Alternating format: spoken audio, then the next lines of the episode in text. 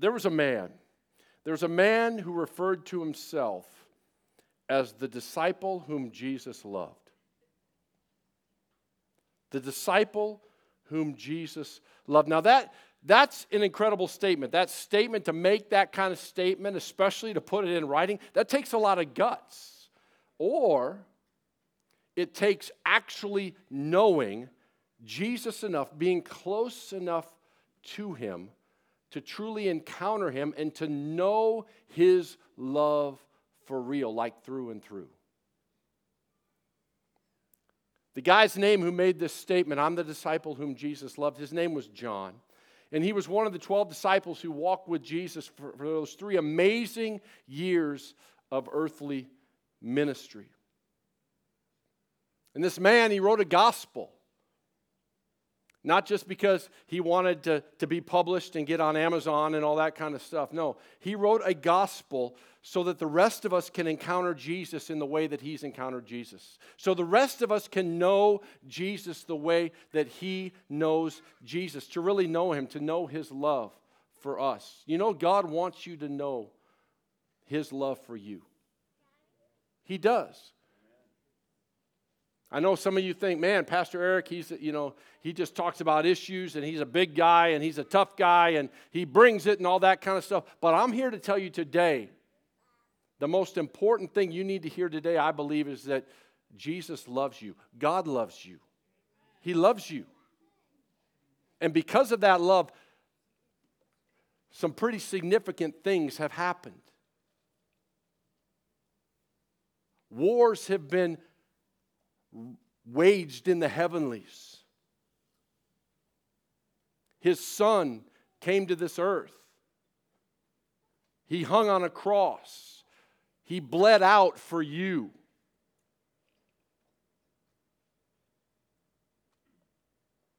Because God loves you. God loves you. And this, this disciple, John, got it. He understood it. He understood God loves me. I'm the guy God loves.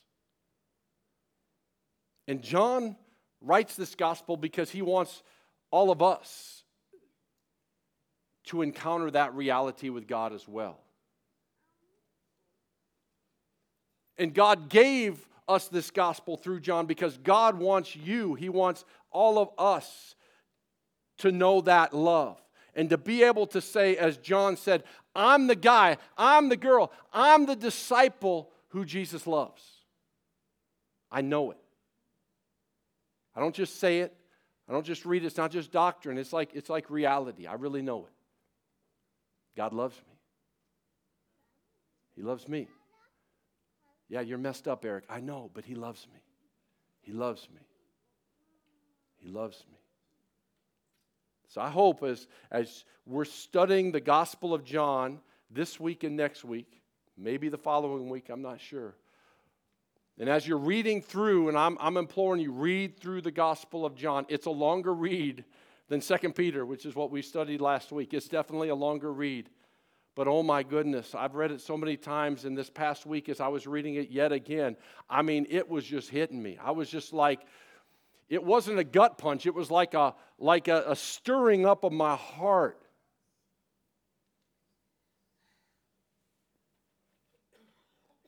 And I pray that as you're making your way through this gospel yet again, that you would encounter a friendship with Jesus like you've never encountered before. That you would encounter an assurance of your salvation and of God's love for you like you haven't maybe experienced, maybe even since the day that you first came to Christ and came alive in Him. God wants you to know that, that assurance and that love once again. He wants you to be able to say with confidence, I'm the dude God loves. I'm, I'm, the, I'm the disciple who God really loves. He loves me. So here we are. We're in our Mission 27 journey through the 27 books of the New Testament. As you can tell, we are in the Gospel of John this week and probably next week. And we're going to be studying actually all the writings of the Apostle John, starting with his Gospel. John was the last surviving of the apostles. All the other apostles had been martyred, meaning they were killed, murdered, because they professed faith and preached the gospel of Jesus. But John was left alive. And John took those breaths that he was given of life and he wrote his amazing and unique gospel while living in Ephesus. And in Ephesus, he was taking care of Mary, the mother of Jesus. Remember when Jesus was on the cross and he looked at the disciple, and it was John. And he said, Hey, here's your mother now. Take care, in other words, take care of my mom. I've got a mission for you. I've got a ministry for you to continue. And part of it's taking care of my mom. What a big responsibility and privilege. John's gospel, it's unique. And, and as you read the Gospels, you understand that John's is just a little different. The other Gospels all have a similar form and flavor and perspective that they're coming from. They're called the Synoptic Gospels, and those are the Gospels of Matthew, Mark, and Luke. But John chooses, chooses a different approach. These other Gospels take the approach of helping us understand primarily what Jesus did. They look primarily at the outside of Jesus. What did he do? He did this, then he went here and he did this, and then he went here, and this person was raised from the dead, and these demons were cast out, and this person was healed, and he preached, and he brought the kingdom of God, and he went to a cross for us. And then John, he takes a little different approach in his gospel, and he chooses to look at the inside of Jesus, the person of Jesus, the character of Christ not simply the acts of ministry. John says, let's go and take a deep dive into who is this Jesus. He wants his readers to know not just about Jesus, but actually to encounter him and to know him deeply through and through. And he wants this for you. He wants this for you to truly know Jesus deeply through and through. Not just about him, although we need to know about him, but he wants us to know him. So, who is Jesus? The Gospel of John, part one, that's the title. Simple title, but who is Jesus? Who is Jesus? In fact, let me just preface it with this. There are two primary messages in the Gospel of John. The first message is here is Jesus, here's who he is. The second message is believe upon him. Know him and believe. Know him and believe. That's the purpose of the Gospel of John. I want to start off with this little story. How many of you seen the movie Ben Hur? And now I'm talking about the like the original one. There's I think there's a newer one that came out too. I didn't watch that one, I don't think, but but I watched the original one, you know, one with Charlton Heston, you know, the man's man in that thing, right?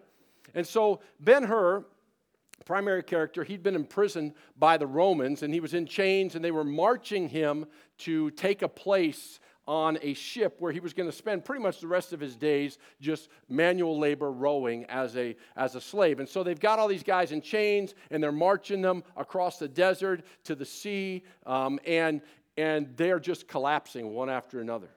And Ben Hur falls to the ground, exhausted, broken, hungry, and thirsty, and he cries out, God, help me.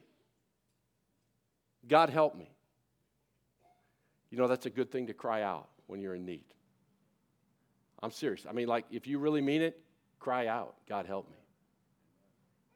God, help me. And maybe somebody just cried that out this morning. He hears. He hears. And so in this movie, Ben Hur, he's, he drops, he's thirsty, he's broken. God, help me. And what happens at that moment? Jesus, now the film never showed his face, but you knew it was Jesus. And Jesus shows up and he extends his hand and he extends some water and he pours it into Ben Hur's mouth, quenching his thirst. Well, the Roman soldier who was in charge saw this going on and he starts screaming and yelling at Jesus. And he raises his whip and he's about to, to whip Jesus. And Jesus turns around and shows his face to this Roman soldier, at which point the countenance on this man, it just changed completely. And he withheld the whip. And he backed off.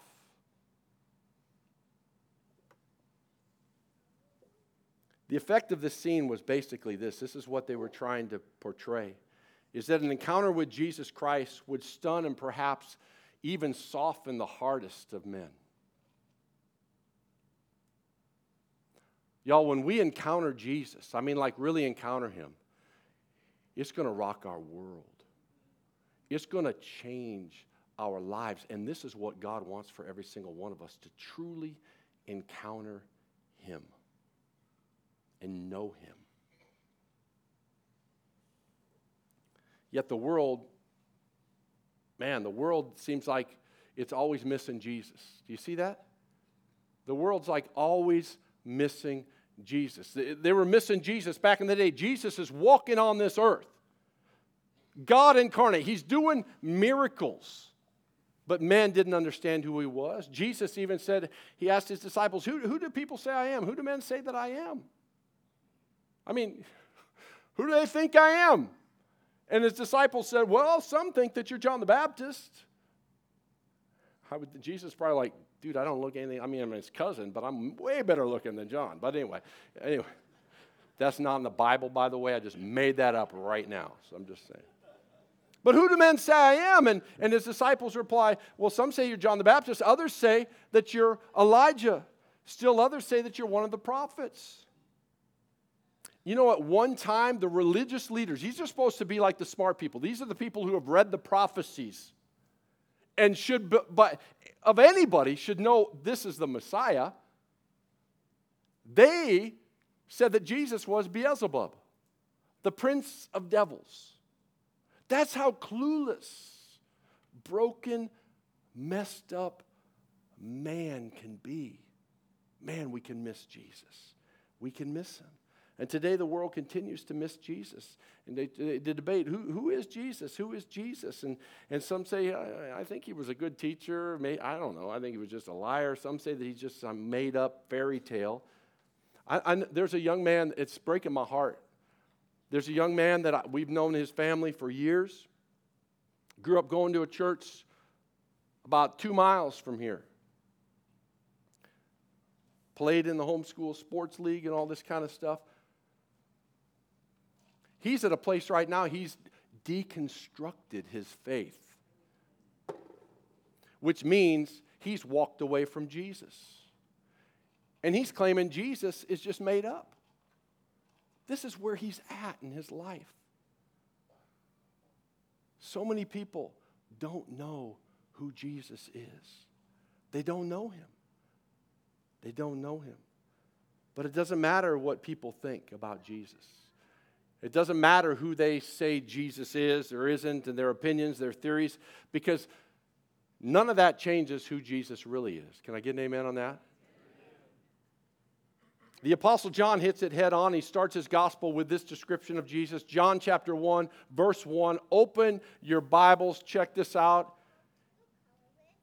John writes, In the beginning was the Word. And John's speaking of Jesus here. We're going to talk about what he means by the Word. That's a capital W in your Bibles for a reason. In the beginning was the Word, and the Word was with God, and the Word was God.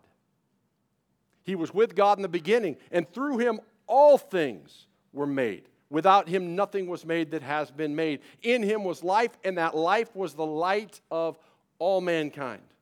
The light shines in the darkness, and the darkness has not overcome it. The Word was in the beginning. The Word was with God. The Word was God. John uses the word word. Word. Capital W O R D. And he uses this to describe Jesus. Why? What, what, why use that word? What does that word, what does the word word mean? Word. What does it mean, right? In Greek, the word is logos. That's the word word. It's logos. And logos is actually best and simply defined as the reason why. In the beginning was the word. In the beginning was the logos. In the beginning was the reason why. That's who Jesus is. The reason why. Not a reason why, but the reason why. The Word, capital W, Logos. And we're always looking for a reason why. How many of you know that? Ever since, how many of you have had kids?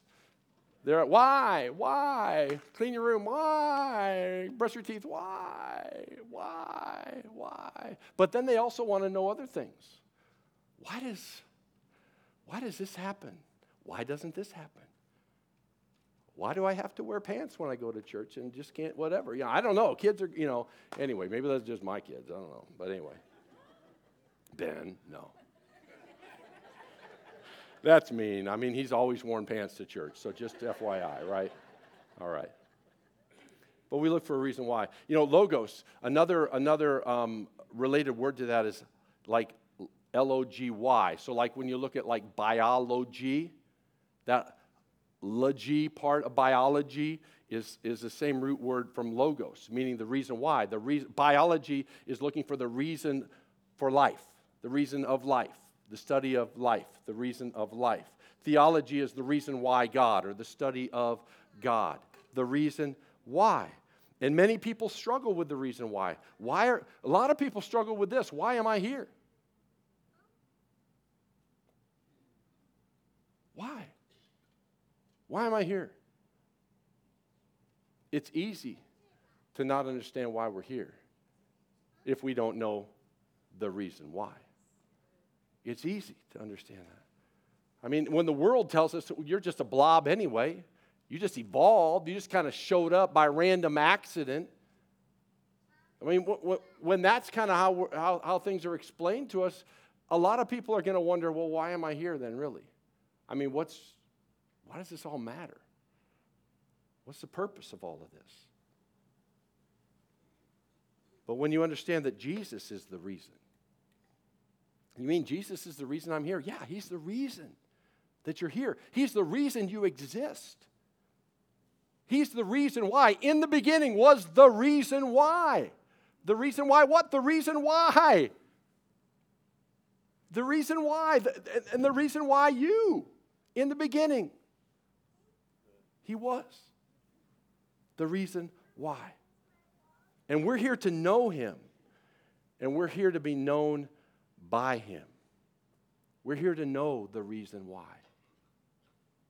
So check this out. Rather than beginning his gospel with the story of Jesus' birth, which is fine to do, and the other ones did that, right? They started with Jesus' birth. But John, he takes it back a lot further than that. And John begins his gospel presenting us with the deity of Christ in eternity. And so that gets us to point number one Jesus is eternal. This is all about knowing Jesus. This is the, the primary reason that John wrote this gospel, is so that we would know Jesus, so that Jesus would be revealed to us. And Jesus is eternal. Super key. Very important. In the beginning was the Word. In when? In the beginning was the Word, the Logos. The reason why. And the Word was with God, and the Word was God. So John is making sure that everyone understands that Jesus is the uncreated, always existing reason why Jesus is God and Jesus is eternal. Do we understand that? Do you see that so clearly? I mean, it's, it's plain, it's right there, black and white, in our Bibles. The first sentence of the Gospel of John Jesus is eternal. You know, as we're talking about Jesus and who he is, y'all know this. You can say any other name and it's no problem. But there's something about the name of Jesus. When we bring Jesus into a conversation, into a room, it's like people either get excited or people start getting squirmish, man. Because there's something about that name.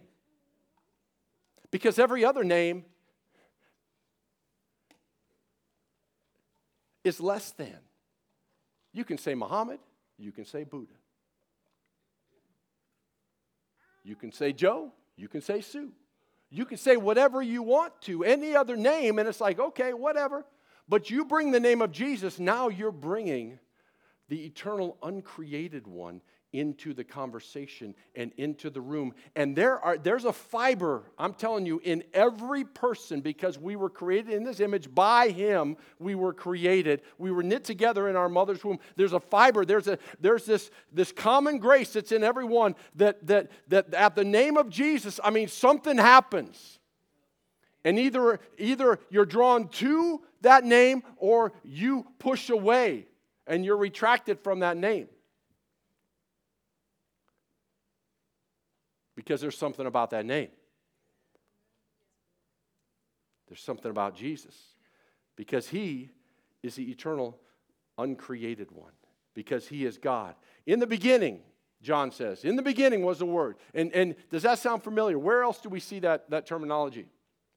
Genesis 1 1, right? We got John 1 1. He's taken us all the way back to the beginning. All the way back to Genesis 1 1, when God created the heavens and the earth. And what is John saying? Jesus was there. Jesus was there because Jesus is God. And then he uses the word was. When he says, in the beginning was the word, indicating that, that he was there at the beginning of the universe. He's always existed. The word Jesus was already in existence and has always been in existence. Why? Because he is God. In the beginning, God, and in the beginning was the Word. John means that there was never a time, there was never a moment, there was never an instant, there was never a second, there was never any moment when the Word Jesus was not because he's eternal. He's eternal. That's important. like, man, why does this really matter? I just want him to pull me out of the pit. I get it. But the more you know who He is,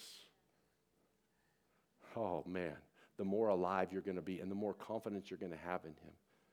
I'm telling you, we got to know Him more, and He wants you to know Him more. Now, some religions, some who even call themselves Christians, like Jehovah's Witnesses and Mormons, for instance, they deny the eternal existence of Jesus. Some other religions, I'd say they, they, they are pretty much cults. They, they claim that Jesus, the Son of God, was created. He was a created being, therefore, he was not fully God. And that's flat out unbiblical because we just read it right there in one sentence in John 1 1, and it's all over the Bible too. And in fact, that, that whole idea that, that Jesus is somehow created, it's heresy and it assaults the very nature of God. It dismantles, it ignores, it degrades the very nature of God. It makes Jesus a creature rather than the creator. You see that? He's either the creator or a creature. He's either the one who created or he's just one of the created ones like us. And if we're worshiping someone who was created and not the creator, then we're worshiping an, a different Jesus, a different Messiah, a different Savior. We just are. And so John is really clear. He wants us to know that we know that in the beginning was Jesus. And Jesus was with God, and Jesus was God. He was always and eternally existing because Jesus is God. He's not a creation of God, He wasn't created by God. Jesus, the Son, the Word, the Logos, the reason why is God. He is God.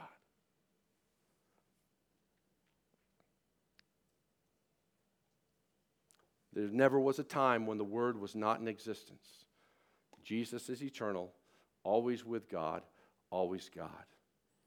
So, who is Jesus? The eternal one. Jesus is God. Do you know him?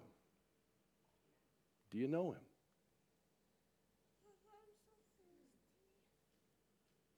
John underscores this other amazing reality, and here it is, point number two Jesus is fully human and fully divine. Both and. Jesus is fully human and he's fully divine. Let's go to John 1 14 now. We're going to jump a few verses ahead. You're going to read all the other verses this week, by the way, right?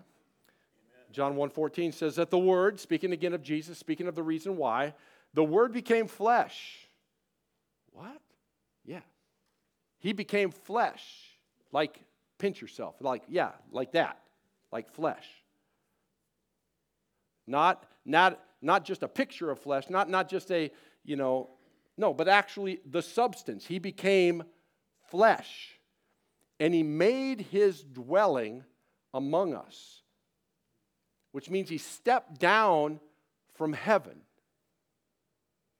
and he came to this earth and became flesh, became a man. We have seen his glory. And John's saying, like, we've actually seen him in the flesh. This isn't just some doctrinal statement. This just isn't some like, I had a dream, you know, type of a thing. No, this is like, and we've seen his glory. We've seen God incarnate. We've seen him in the flesh. The glory of the one and the only Son who came from the Father, full of grace and truth. Now, look at this. Y'all know the Apostle John. He's the revelator, right? He's the one who wrote the book of Revelation. And we're going to get to study the book of Revelation in just a few weeks. And oh my goodness, I am so excited. People always say, Pastor, isn't it always hard? Aren't you always kind of afraid to teach the book of Revelation? I'm like, what are you talking about? I mean, it's the, it's the revelation of, of Jesus. I mean, how can we not be excited about that? And it's revealing his plan to come back. Resurrection new heaven, new earth, all things made new, the old passed away. Oh, my, my, my. Nothing more excited than talking about that. But anyway, so John, he's the revelator. He's the one who brought us the book of Revelation. But here's the other deal John is also the revelator of Jesus in his gospel. You see what he's doing here? I mean, look at, look at the gospel of John. His whole purpose, what's driving him is I want to reveal Jesus to people. I want to reveal Jesus to people. I want them to know who he really is. Like through and through, who he really is. Not just have happy thoughts about him, not just, not just be like, I got the Jesus, you know, add-on in my life and it's all good and woohoo, he's my savior, let's roll. You know, no, like know him, like, like be immersed in this relationship, consumed by him. What are you consumed by? Are you consumed by Jesus? John was. John was. John reveals that Jesus is fully divine and fully human. That's, it's called a hypostatic union. It's this dual nature of Jesus, that he was both and. That he was fully 100% human, just as you are, just in the flesh, just as you are. Cut, bleed. Stub your toe, ouch. Step on a Lego. You know, I don't think they had those back then, but they might have. I don't know. The devil was roaming the earth, so they might have had Legos back then. Um, you ever watch that thing where they put Legos on a treadmill and then people get on there and they run and the guy's pouring Legos on there and they're just running? I'm like, those are some sick people, man. anyway. Anyway. But Jesus, fully man, flesh, but also fully God at the same time. At the same time. Well, he's got to be one or the other. He can't be both and. He's God. That's the point. He is both and. And I say he is because he's still fully God, fully divine, and fully human. He's still flesh. He's in a resurrected body. Remember, he ascended to be at the right hand of the Father. His resurrected body that people touched after he was resurrected from the grave ascended and is now at the right hand of the Father, and he's making intercession for us right now. He's not just some kind of floating spirit with wings, harp playing, you know, no. He's the man Christ Jesus who went to the cross, who took it all for us who raised from the dead, resurrected body, ascended to be with God, fully God, fully man, both and. United in one person. No confusion in that. No change, no division, no separation. Why both? Why is this a must? Because if he wasn't both, he couldn't save us. If he wasn't fully God, he couldn't save us. If he wasn't fully human, he couldn't save us. You might be thinking, I get the fully God thing of why he's got to be fully God to save us. Because there's no person that you can look all around the room, you can run all around this world, look for the most awesome person in the world, and they're not going to be able to save me. I get that. I get that part. He's got to be fully divine. But why fully human too? Why is it both and? Why? Because blood needed to be spilled. Not some theoretical blood. There needed to be a physical sacrifice made because of our sin. Because of our sin. And no other person or creature walking on this earth could qualify to pay the price for the sins of this world. For you have to be blameless to do that. And only God is, blame, is without sin. Only God. Fully God, fully human. Both and, because God is just that amazing and just that good. So Jesus is God incarnate. How many of you have heard that word around Christmas? You know, God incarnate. It's in some of the Christmas songs. So now you kind of know. Incarnate means like in the flesh, made human. God, Jesus is God incarnate. In other words, he put on flesh, he became human. He became human. You know, John, more than any of the other gospel, highlights Christ's humanity. Jesus experienced all kinds of, of human conditions when he was on this earth, physical limitations. He had emotions and, and temptations. You know that Jesus was tempted in every way? Like, why would you tempt Jesus? You know he's God. He's not going to fall for that. He was tempted in every way. I love what Scripture says, yet he was without sin. He never fell for it, not once. Not once. Jesus got hungry, he got thirsty. You can read about that in John chapter 4, both, because he was fully human. He got hungry and thirsty. How can God be hungry and thirsty? Because he put on flesh for you and me, and he, he put himself in that condition so that he could fulfill the mission of rescuing us from the pit of hell, paying the price for our sin. He got fatigued. John 4 6 talks about that. He was sorrowful. John 11 35. Jesus incarnate in the flesh makes him the perfect mediator between God and man. He had to become human. But I'm also reminded of this, and this is a quote that's from an unknown source, but I, anyway, they're just so humble, maybe they didn't give their name, but this, this, this, this is true. And it goes like this A Savior, not quite God, though, is a bridge broken at the farther end. So he's fully human, but, but he must also be fully divine. Otherwise, he can't save the world. He can't save even one of us. So John underscores Christ's humanity, but even greater in his gospel, John reveals the divinity of Jesus. That he is fully God, fully man, fully God. The statement that he makes in John 10:30 that says, "I and the Father are one. I'm God. I and the Father, we're one.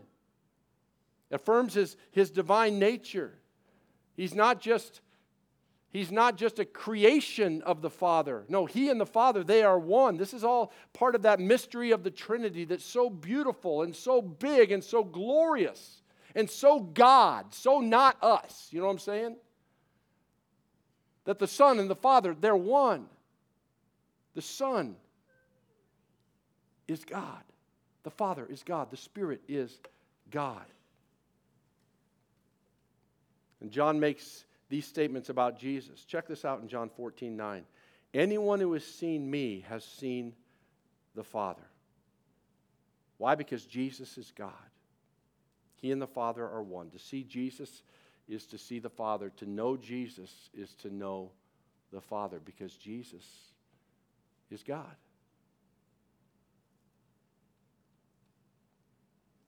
Sent to save us. You know, almost every heresy that you see out there from these cults and these different groups that really gets off track, it comes down to either they deny either the full deity or the true humanity of Jesus. They, they, they usually do one of the two. Well, he wasn't fully God, or he wasn't fully man. No, he was. And in the Gospel of John, it is so clear. So clear and so important. All right. I said it earlier people struggle with who is Jesus, they wrestle with it. His disciples were wrestling with who is this Jesus? I mean, they're following this dude, right? They're watching the miracles and they're still confused. They're still wrestling with who is this? Who is this? It took them a while for them to figure it out. The Jewish leaders of the day, they were totally blind to who Jesus was. They were the ones who were calling him the prince of demons and devils, Beelzebub. So they were, they were like completely blinded to it. The Roman officials were struggling to understand who Jesus was. Pilate was struggling, man. He was like, I, I don't see what the, why do you guys want to crucify? What's the, what? He was struggling with it, wrestling with it. Everybody wrestling with who is Jesus. And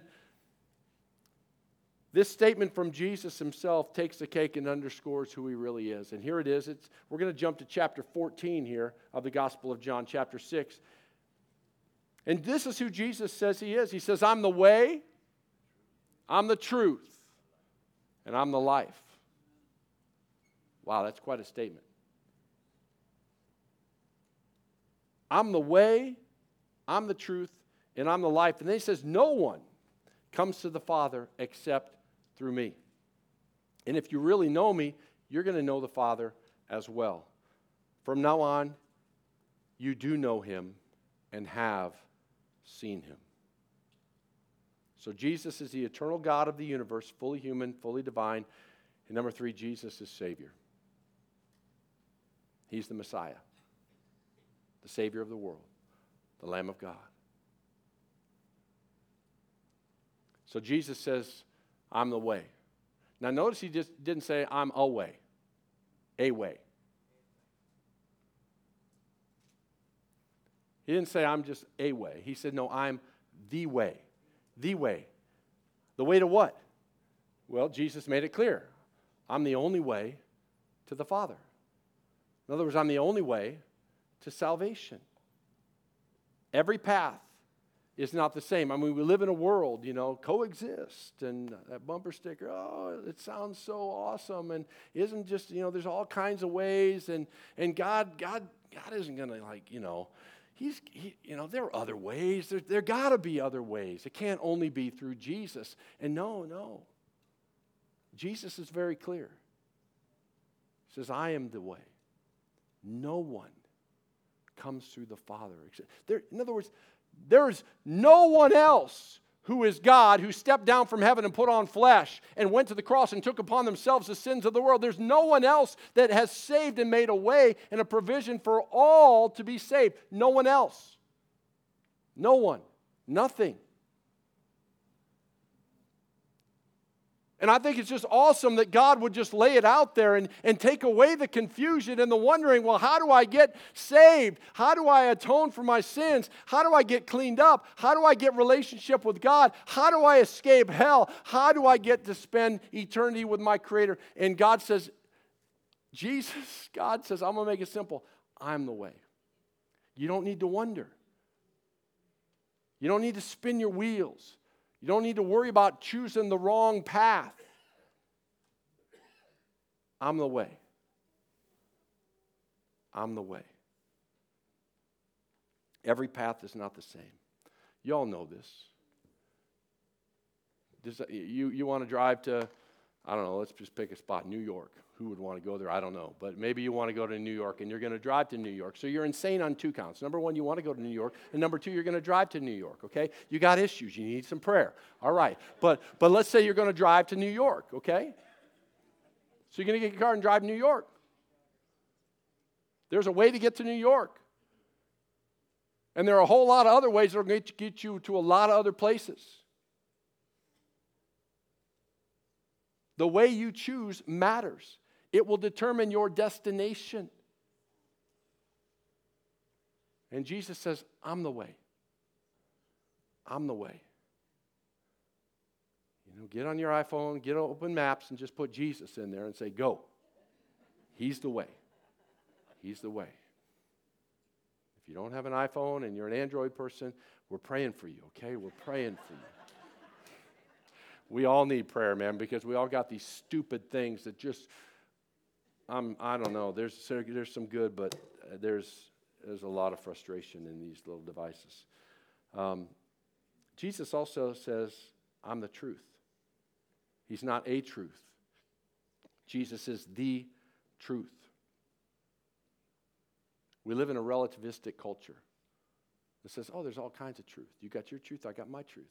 They got their truth, we got our truth. It's all good. We all got our own truth. Everyone can have their own truth, but there aren't different truths. There is one truth. And, and Jesus in this statement is very clear. In fact, John uses a capital T when he says, he quotes Jesus saying, I am the truth. Remember, he's the Logos, he's the Word, he's the reason why. He's he and he alone is the truth. There is absolute truth. His name is Jesus. Jesus. Well, you know, the Quran has some things in there that seem pretty good, pretty, pretty truthful. Yeah. Lead you right to hell. Wrong path, wrong way. There aren't different truths. Jesus is the answer. He's the reason. He's the truth. And the truth, Jesus alone, sets us free. The truth will set you free. What does that mean? Knowing the right answer to something is going to set you free? No, it's talking about Jesus will set you free. Because he atoned for your sins. He and he alone. The truth will set you free. Jesus is the life. He says, I'm the life. He's not a life. No, Jesus is the life. He's not just simply one way to live our lives, He is the only way to live our lives. Jesus came that we might have life and that to the full. That's in John chapter 10 10. The enemy came to rob, kill, and destroy. Because he's the devil, and he's going to end up, okay? But he did. He came to rob, kill, and destroy. Man, I feel like I'm getting ripped off in life. All this bad stuff. Why is God letting that happen? That's the devil, okay? It's not God that's doing those things to you. Why is that happening with my child? It's not God who's doing that. All this brokenness did not come from God. God created a universe where there was no death, where there was no sin, there was no brokenness, and He's returning us to that just because He's so good. All the brokenness comes from our brokenness and sin and our flesh. But God says, I've sent my son Jesus that you might have life. That that brokenness would be restored. And you can have it to the full, not just, not just a little bit, like, and, and have it now. Now. Now. Too many Christians continue to get ripped off. I'll be going, I'll confess, man, I walk around too often. Why the downcast so much? Yeah, how, how are you doing, Pastor? Oh, I'm all right. Yeah, it's okay. Yeah, it's good. You know, or I put on a happy face. Oh, it's all good. It's all good. Meanwhile, I've just been grumbling, you know, and uh, and all this kind of stuff. Do, y'all, any of y'all do that, or is this just me because I'm getting old and grumpy? I don't know. Uh, you just find yourself. My wife's like, "Why are you groaning? Why are you, you know, uh, all the time?" I'm like, "What? I'm doing that? Oh my goodness, Lord help me."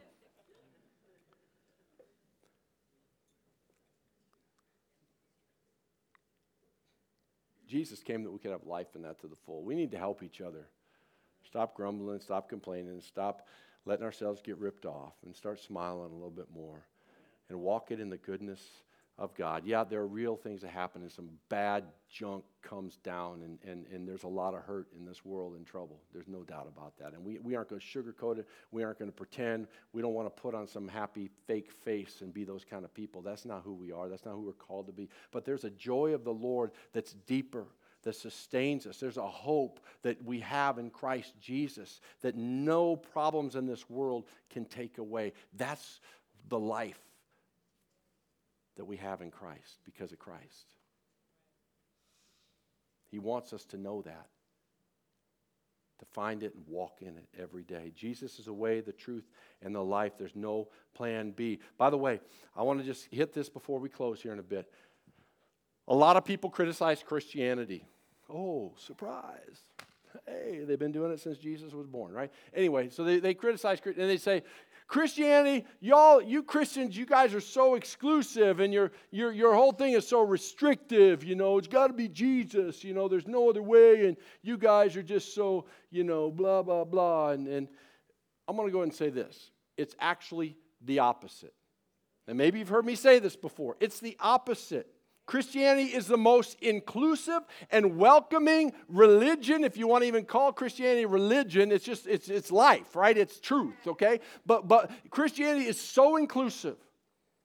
For God so loved the world that he gave his only begotten son that whoever ever, whoever would believe upon him would not perish but have everlasting life. Anyone, all people, for God desires that no one would perish Man, when somebody comes at you and says, y'all are just so, so exclusive and y'all think you got it right, no. God is so inclusive in Christ Jesus. Again, but here, anyone who believes, anyone who receives, anyone who confesses Christ as Lord. And that's not just talk. I mean, that, that, that comes from the very, your inner man, every fiber of your being, truth. He doesn't want anyone to perish. Jesus isn't the way for some people, He's the way for all people. And everyone who calls on the name of the Lord will be saved. Isn't that amazing? If somebody says, Y'all are so restrictive, just say, I don't know, but I know that God has said that anyone who calls on the name of the Lord, Jesus, will be saved. That's pretty amazing. Just respond with that sometime.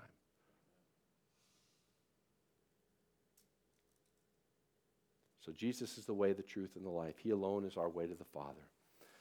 You know, we live again in this in this culture that struggles with God. You know, and they struggle with knowing God, but they also struggle with just even knowing themselves. And and that's on such full display right now. You look around our culture right now, people they don't know who they are, man. It's like they don't, they don't, they don't know who they are. There's this identity crisis all the way down to the, to the very aspect of am I a boy or a girl? Am I male or female? I mean, the people are struggling deeply. And it's real, and, it, and it's hard, and it's harmful, and it's, it's painful to watch. It just is. And that's how we should see it. We shouldn't go, oh, those silly people who don't know who that. No, it's painful. They're struggling. They don't know who they are. They don't know who they are. Identity crisis, gender dysphoria, depression, confusion. Well, here's what happened John, the, the disciple John, got close to Jesus and he found out who he was. Oh, I'm the disciple who Jesus loves. Now I know who I am. He got close to Jesus. He sat with him. He listened to him. He walked with him. And all of a sudden, I know who I am. Do you see that? When people are struggling with who they are, when you're struggling, when, when others, when loved ones are struggling with who they are, they need to get close to Jesus.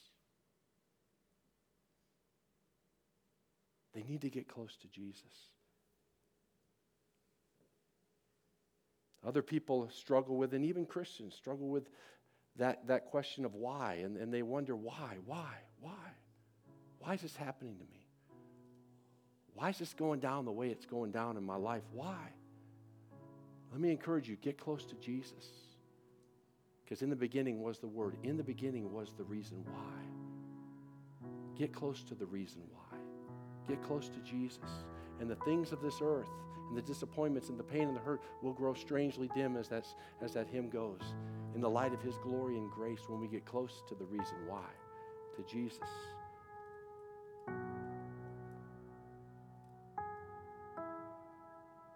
Some of you might feel like, well, I'm just the disciple that Jesus puts up with. I'm the disciple that he really can't stand, but you know, he said it in the, in the Bible that he saved me, so he has to now. You know, some of you might think of yourself as that way. No.